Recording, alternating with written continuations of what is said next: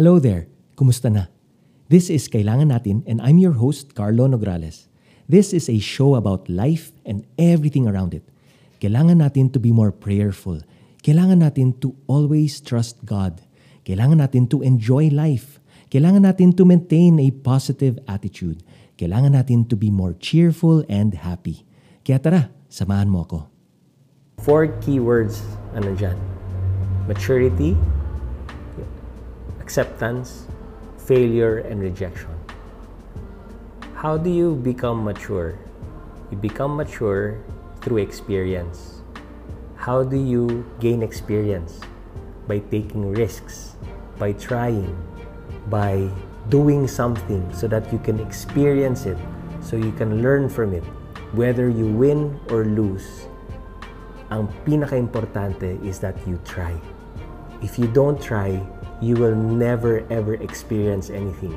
If you don't experience anything, you will never mature. Acceptance. Acceptance that in life, parang basketball game lang yan eh, di ba? Kahit yung perfect, pinakamagaling na basketball team will inevitably lose. It's never a 50-0 record. You will always, there will always be a time that they will lose. Kahit gaano pa sila kagaling, matatalo rin yan. One day, two games, three games, five games, ten games, it's never gonna be a perfect record. Matatalo yan. But that's okay. Kasi kahit matalo ka, you will learn from it. You will learn from it. So the the faster that you accept that by taking risks, you may get rejected, you may fail.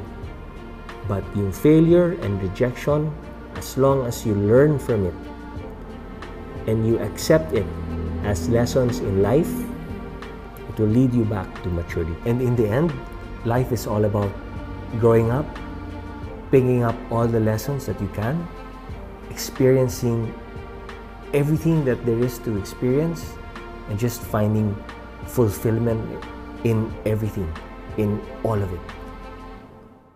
So that's all I have for you today. If you found value in today's Kailangan Natin podcast episode, please share this to a friend and follow me on Instagram at Carlo Nograles. I'll talk to you again on the next podcast. Ingat!